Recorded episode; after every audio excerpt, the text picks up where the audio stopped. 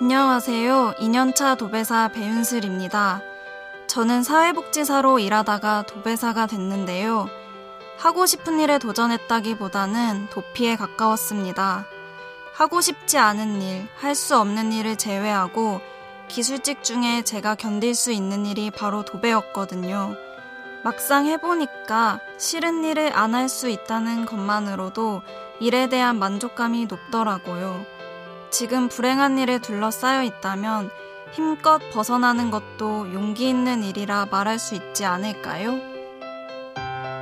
잠깐만 우리 이제 한번 해봐요 사랑을 나눠요 이 캠페인은 당신의 여유로운 삶을 응원하는 흥국생명과 함께합니다.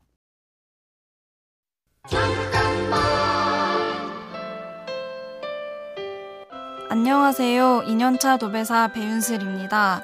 멀쩡하게 다니던 직장을 그만두고 도배사가 됐을 때 주변에서 이런 얘기를 많이 들었습니다. 더 나은 일을 할 수 있을 텐데 네가 가진 능력이 아깝다.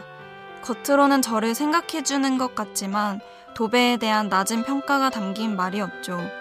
반면에 이런 반응도 있었습니다. 그렇구나. 너의 선택을 응원해. 힘이 되는 한마디였습니다. 누군가의 삶을 있는 그대로 봐주는 것만큼 든든한 지지와 응원은 없습니다.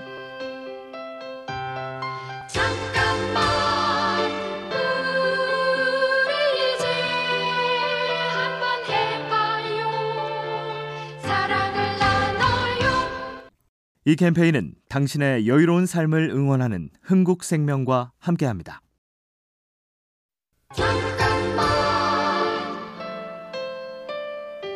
안녕하세요. 2년차 도배사 배윤슬입니다. 처음 도배를 시작했을 때 제 목표는 일주일만 버티는 거였습니다. 일주일을 버틴 다음엔 한 달만 채워서 월급이란 걸 받아보자 싶었죠.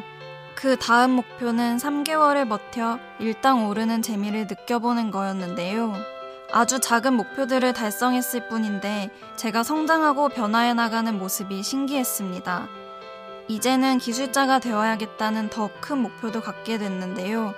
한 걸음씩 걷다 보면 자연스럽게 더 멀리 가보고 싶어지는 것 같습니다. 잠깐만 우리 이제 한번 해봐요 사랑을 나눠요 이 캠페인은 당신의 여유로운 삶을 응원하는 흥국생명과 함께합니다.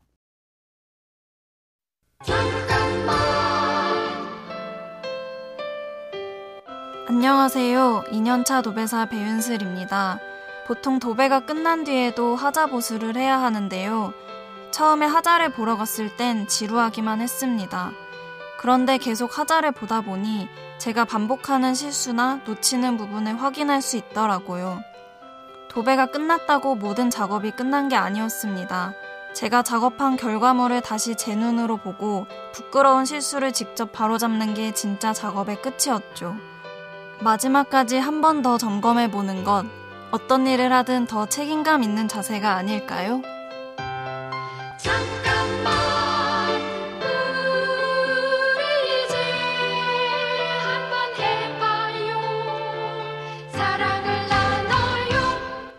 이 캠페인은 당신의 여유로운 삶을 응원하는 흥국생명과 함께합니다.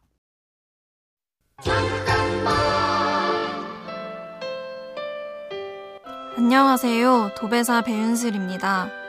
우리 사회에서는 머리를 쓰는 일은 우대받고 몸 쓰는 일은 그렇지 못합니다.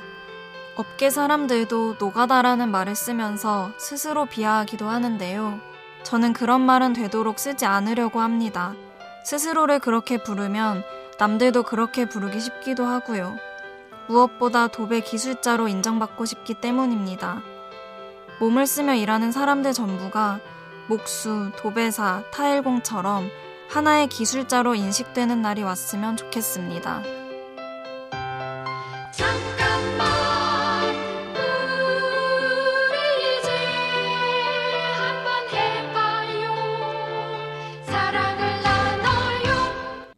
이 캠페인은 당신의 여유로운 삶을 응원하는 흥국생명과 함께합니다.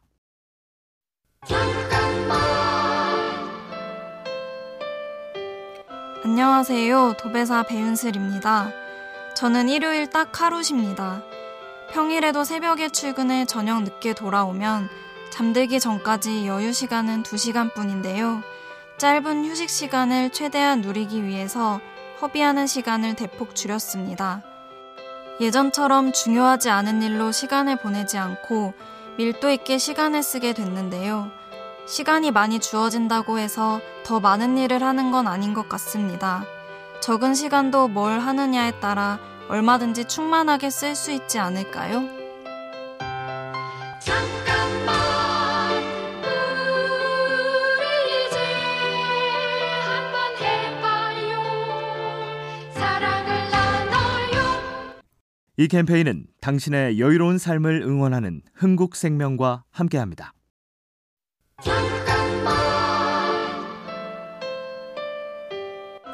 안녕하세요. 2년차 도배사 배윤슬입니다. 처음 도배를 시작했을 때 알게 된 반장님이 계신데요. 그분의 손기술이 평균 이하라는 얘기를 듣고 배울 점이 많지 않겠구나 싶었습니다. 그런데 그게 아니더라고요.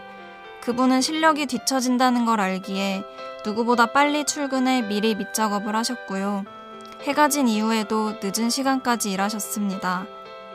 자신의 부족한 부분을 다른 곳에서 채우려는 성실한 태도야말로 또 다른 모습의 실력이 아닌가 생각했습니다.